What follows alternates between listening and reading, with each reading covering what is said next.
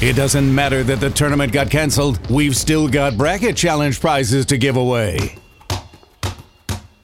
Is is this serious? I guess so. It's Quixie's unofficial fantasy bracket blowout extravaganza. This is what in the world? This uh, this has to be a joke. The winners will be determined by coin toss. What? Spin the wheel, rock, paper, scissors, thumb wrestling, and wait for it.